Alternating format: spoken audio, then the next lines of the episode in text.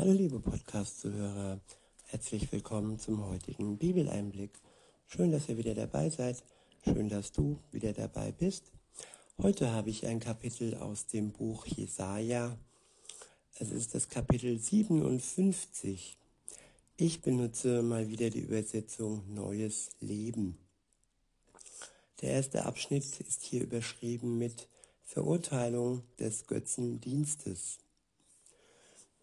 Kurz beschrieben, ein Götze ist etwas, das man als Gottersatz ähm, sich nimmt und dadurch äh, die Beziehung zu Gott entweder vernachlässigt oder ganz ähm, ersetzt. Es ist nur ein Sinnbild und nur das, was jeder eigentlich im Leben braucht, etwas, an das man glaubt.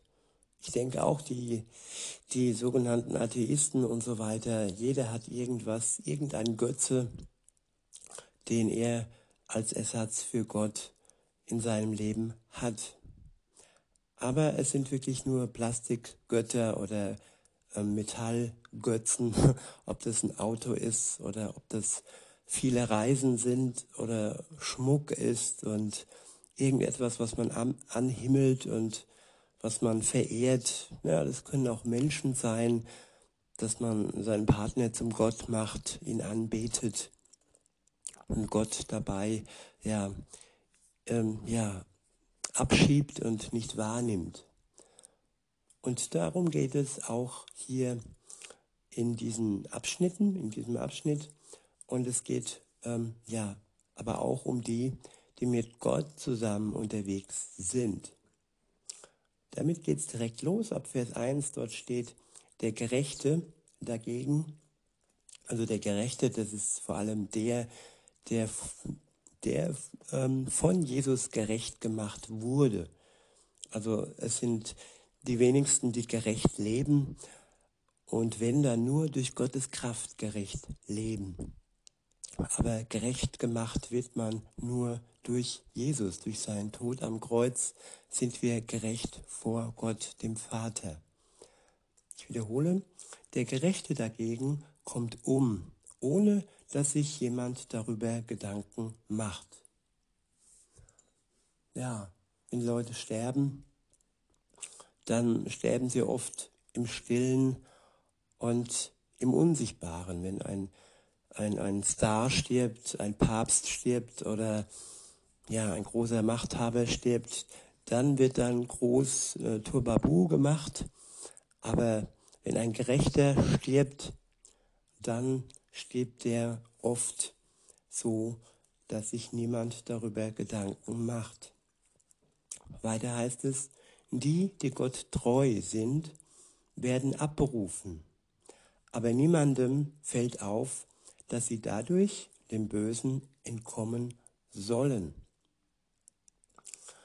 Denen, die Gott treu sind, denen wurde von Gott selbst zugesagt, dass nichts passieren wird, was über ihre Kräfte ähm, ja an Stärke zeigt. Also Gott wird uns niemals überfordern im Leben. Und wenn dann Dinge passieren, die oder passieren würden, die unsere Kräfte übersteigen würden, dann wird uns Gott vorher abberufen, sprich zu sich holen. Dann wird unsere Zeit, unsere Lebenszeit zu Ende gehen. Und ähm, ja, das ist das Positive hinter dem Ganzen. Und wenn jemand zum Beispiel früh stirbt, dann sagen viele oft, ach, er ist ja viel zu früh gestorben. Aber wer, wer äh, setzt da eine Regel auf? Wer setzt da einen Maßstab auf, wann jemand zu früh stirbt oder eben normal in Gänsefüßchen stirbt?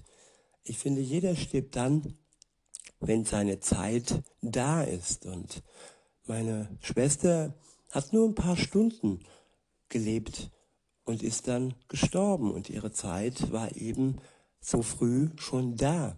Aber sie war nicht zu früh da, sie war da. Und insofern kann niemand sagen, wann er denn wirklich stirbt, das weiß nur Gott alleine. Und wenn die Ärzte dann sagen, jo, du bist krank und du hast nicht mehr viel Zeit, dann hat man so einen kleinen Anhaltspunkt vielleicht, aber dann weiß man auch nicht, wann man genau stirbt. Es geschehen Wunder und auch Diagnose Krebs und so weiter heißt noch lange nicht, dass man sofort und schnell sterben muss. Insofern legt oder legen wir einfach unser Leben in Gottes Hand. Er ist wirklich der, der unser Leben behütet. Bei ihm ist unser Leben wirklich gut aufgehoben, weil er ist unser Schöpfer. Er hat uns wirklich auf die Welt gebracht und er wird uns auch hinüber ins ewige Leben bringen können, wenn wir das wollen, wenn wir ein Leben mit ihm führen und wenn wir wirklich reuevoll all das, was wir ja an Sünde begangen haben, vors Kreuz legen und uns von ihm einfach aus dem Geschenk heraus erlösen lassen. Einfach weil Gott gnädig ist, weil er uns liebt und weil er einfach möchte, dass wir mit ihm zusammen die Ewigkeit verbringen.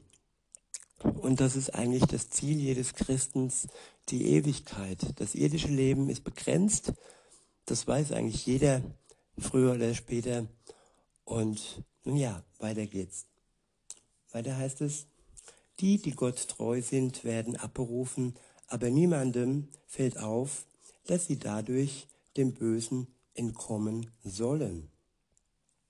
Sie treten in den Frieden Gottes ein und ruhen auf ihren Lagern, weil sie ihren Weg geradeaus gingen. Ja, jeder, der stirbt und vorher mit Gott unterwegs war, sein Weg geradeaus auf Gottes Weg gegangen ist, der wird in den Frieden Gottes eingehen und der wird ruhen, bis Jesus wiederkommt und alle Menschen auferstehen werden. Die, die mit ihm unterwegs waren, aber auch die, die nicht mit ihm unterwegs waren und ihn zu Lebzeiten abgelehnt haben, kein Ja für ihn gefunden haben und so dann zum Gericht geführt werden, weil Gott gerecht ist und weil, ja, weil Gott heilig ist und die Sünde nicht einfach so ignoriert werden kann. Weiter heißt es in Vers 3, ihr aber kommt her, ihr Kinder der Zauberin, Nachkommen von Ehebrechern und Huren. Über wen macht ihr euch lustig?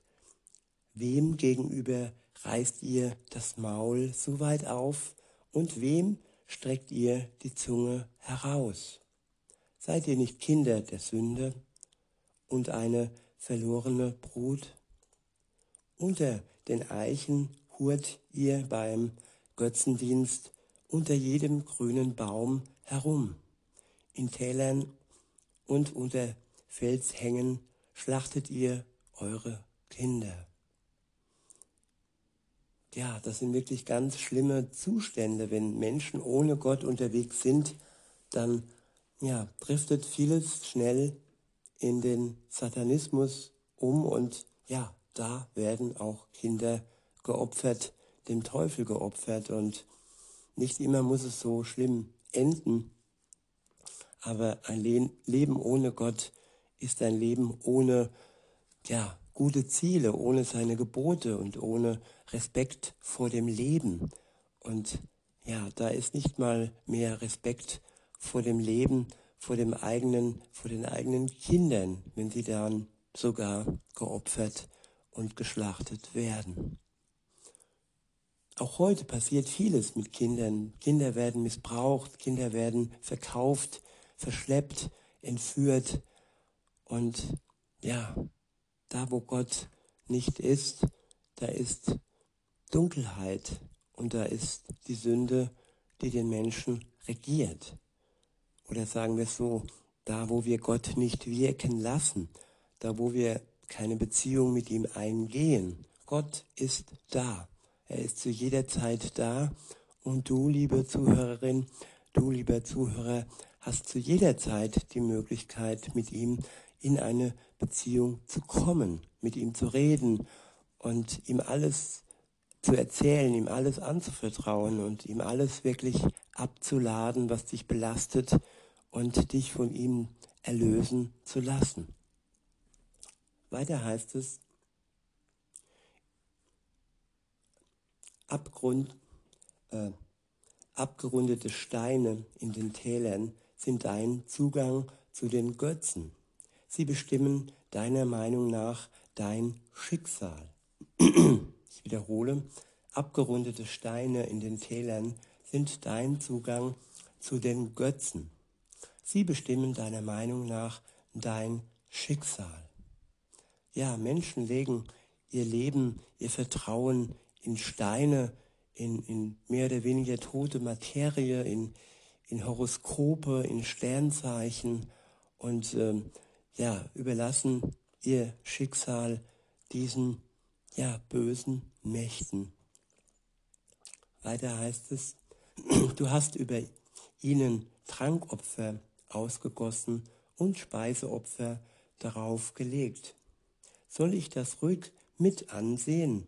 Auf hohen und erhabenen Bergen hast du dein Lager aufgeschlagen. Auch dort gingst du hinauf, um zu opfern. Das Abzeichen zur Erinnerung an deinen Herrn hast du hinter dem Eingang versteckt und hinter dem Türpfosten angebracht. Ich wiederhole, das Abzeichen zur Erinnerung an deinen Herrn hast du hinter dem Eingang versteckt und hinter dem Türpfosten angebracht. Ein Zeichen für Gott, ja das Kreuz. Heutzutage wird das Kreuz versteckt, abgehängt und ganz weit dahin gebracht, wo man es nicht sieht. Und so war es damals auch mit den Abzeichen der Erinnerung an den Herrn. Weiter heißt es, so hast du versucht, mich loszuwerden, um hinaufzusteigen zu können und dir ein geräumiges Hurenlager herzurichten. Dann hast du ausgehandelt, was man dir gegeben hat, bist mit deinen Freiern liebestrunken ins Bett gegangen und hast dich an ihrer Männlichkeit ergötzt. Du bist auch zum König gegangen und hast Öl und reichlich Salben mitgenommen. Du hast deine Boten zu ihm weit ausgesandt, dich bis in die Unterwelt verbeugt. Der weite Weg hat dich erschöpft, doch du gabst nicht auf. Du fandest immer wieder neue Kraft und wurdest deshalb nicht schwach. Vor wem hast du dich gescheut und gefürchtet, dass du gelogen hast? An mich dachtest du überhaupt nicht. Du hast mich leichtfertig übergangen. Ja, auch ich hatte Zeiten und ein Leben ohne Gott, habe Gott übergangen und habe mein Glück in der Welt gesucht, ja, in einer Partnerschaft gesucht, habe die Partnerin mir zum Götzen gemacht und alles andere war unwichtig und dieser Kummer, den mir das Ganze bereitet hat, hat mich tief in ein Loch gestürzt und mich zutiefst unglücklich gemacht, bis sich Gott mir gezeigt hat. Ja, da stand auf einem Plakat Mut zum Leben mit Jesus. Und dieses Plakat hat mich sozusagen angelacht und es hat hingewiesen auf eine Mission, auf eine Zeltmission. Und dort bin ich dann hingegangen, habe mir die Predigt angehört und alleine zu Hause in meinem Schlafzimmer habe ich dann klare Sache mit Gott gemacht. Und ja, so ist Gott. Er zeigt sich uns dann, wenn wir ihm, ihn am meisten nötig haben. Weiter heißt es ab Vers 12, ich werde selbst verraten, was es mit deiner Gerechtigkeit und deinem Tun auf sich hat, so dass sie dir nichts nützen werden. Wenn du um Hilfe schreist, sollen dich doch deine vielen Götzen retten? Doch sie werden alle vom Wind davongetragen, ein Luftzug wird sie wegpusten. Wer sich aber in mir birgt, wird das Land besitzen und meinen heiligen Berg erben. Wer sich in Gott birgt, wer bei Gott Schutz sucht, der wird das Land besitzen. Das Land hier auf Erden, aber vor allem auch dann die Wohnung im Himmel bei Gott selbst. Weiter heißt es Vers 14, der Herr sagt, schaufelt fleißig und baut eine glatte Straße, bahnt meinem Volk einen Weg ohne Hindernisse. Der nächste Abschnitt ist überschrieben mit Gott vergibt den Reumütigen. Reumut, ein wunderschönes Wort. Mut zur Reue. Wer diesen Mut fasst und Reue vor Gott zeigt, der hat alles in der Tasche sozusagen und der bekommt von Gott seine Gnade geschenkt. Ab Vers 15 heißt es, denn so spricht der Hohe und Erhabene, der in der Ewigkeit wohnt, der, dessen Namen der Heilige ist. Ich wohne an der hohen heiligen Stätte und bei denen, die einen zerschlagenen und gedemütigten Sinn haben. Ich wiederhole, ich wohne an der hohen heiligen Stätte und bei denen, die einen zerschlagenen und gedemütigten Sinn haben. Zuallererst ist Gott erhoben. Er wohnt da und sitzt auf dem Thron und hat alles im Blick. Das ist die heilige Stätte im Himmel. Aber auch wohnt er bei denen, die einen zerschlagenen und die gedemütigten Sinn haben.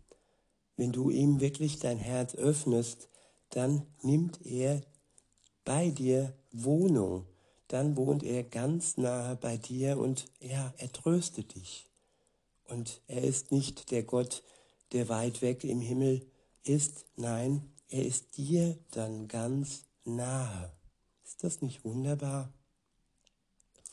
Was wir brauchen, ist einfach ein gedemütigter Sinn. Ein Sinn, der Gott gegenüber mit Demut, ja, sich trifft.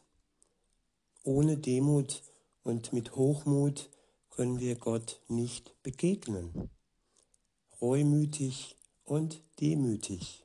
Das ist der Anfang jeder Beziehung zusammen mit Gott. Sozusagen das Verliebtsein am Anfang.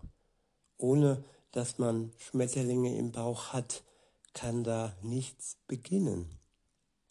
Und das sind die ersten Züge der Liebe, wenn man wirklich erkennt, dass man Gott braucht, um sein Leben zum Ende, zu, zu einem guten Ende zu bringen. Weiter heißt es, um die Gedemütigten neu zu beleben und die zerschlagenen Herzen wieder aufleben zu lassen. Ja, er lässt uns nicht in dem Zustand des Gedemütigtseins, er wird uns wieder neu beleben. Er möchte niemand sklavenähnlich, der nur am Boden und im Staub liegt. Nein, er möchte die zerschlagenen Herzen wieder aufleben lassen. Ist es nicht wunderbar, wenn wir in einem Zustand der Zerschlagenheit zu Gott kommen und uns von ihm wieder neu aufleben lassen können. Ab Vers 16 heißt es, denn ich werde nicht für immer hadern und nicht ewig zornig sein. Gott ist heilig und Gott hadert mit den Sündern und Gott ist zornig auf den Sünder. Aber Gott wird nicht ewig zornig sein. Wenn du reumütig und demütig vor Gott kommst, dann wird sein Zorn wegfliegen. Er wird dich anlächeln und dich mit seiner Liebe einfach nur anstrahlen. Weiter heißt es, wenn es so wäre, müsste der Geist des Lebens vor mir, vor mir verschmachten. Die Seele des Menschen, die ich selbst geschaffen habe. Ich wiederhole, wenn es so wäre, also wenn Gott für immer zornig wäre, dann müsste der Geist des Lebens vor ihm verschmachten. Und was hätte das für einen Sinn, wenn der Geist des Lebens die Seele des Menschen, die er selbst geschaffen hat, verschmachten würde. Das hätte keinen Sinn. Ab Vers 17 heißt es, ich war wegen seiner Sünde der Selbstsucht zornig, schlug mein Volk und zerbarg, verbarg mich vor ihm.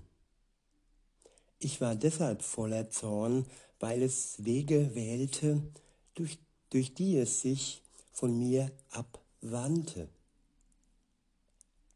Ich wiederhole, ich war deshalb zornig, ich war deshalb voller Zorn, weil es Wege wählte, durch die es sich von mir abwandte.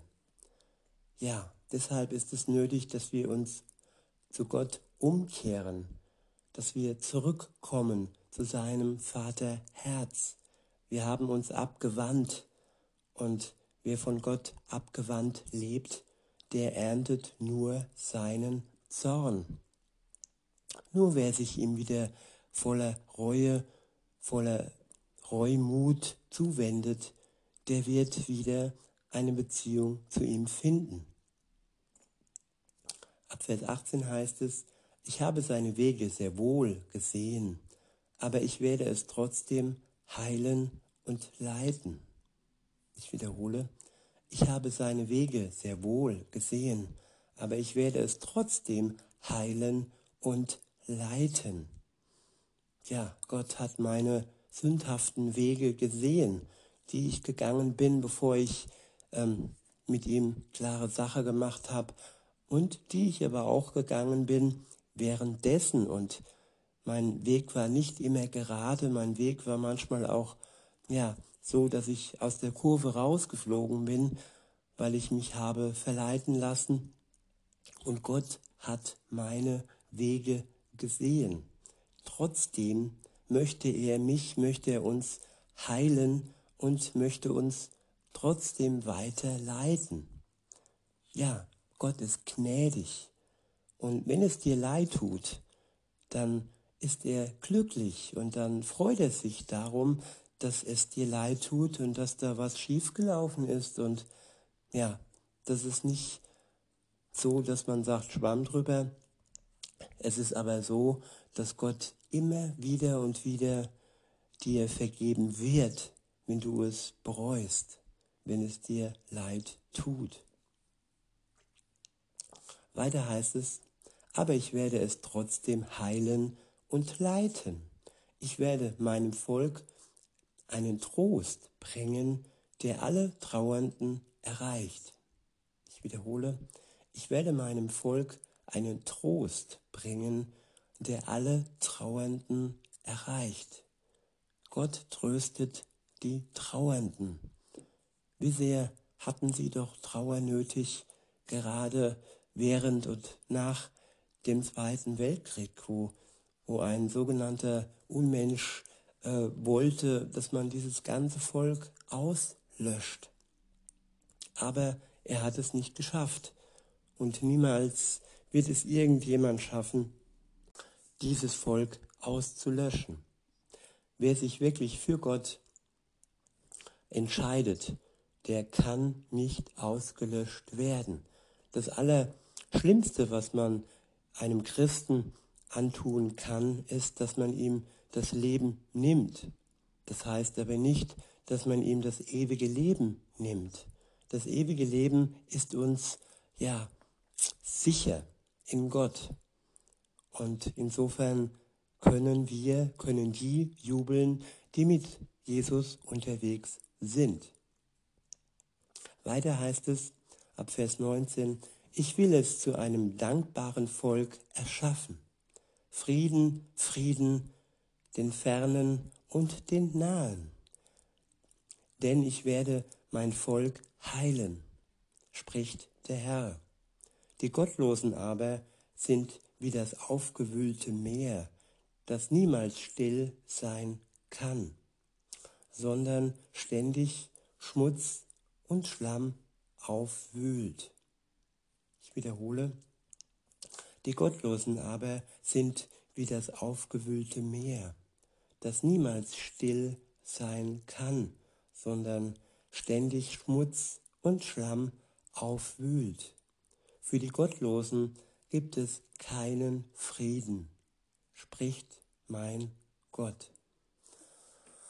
Ja, und diesen Frieden wünsche ich uns allen, dass wir erkennen, dass unser aufgewühltes Meer nur mit Gott zusammen still werden kann und dass wir nur mit Gott zusammen Frieden in unserem Leben, in unserer Seele bekommen können. In diesem Sinne wünsche ich euch noch einen schönen Tag und sage bis denne.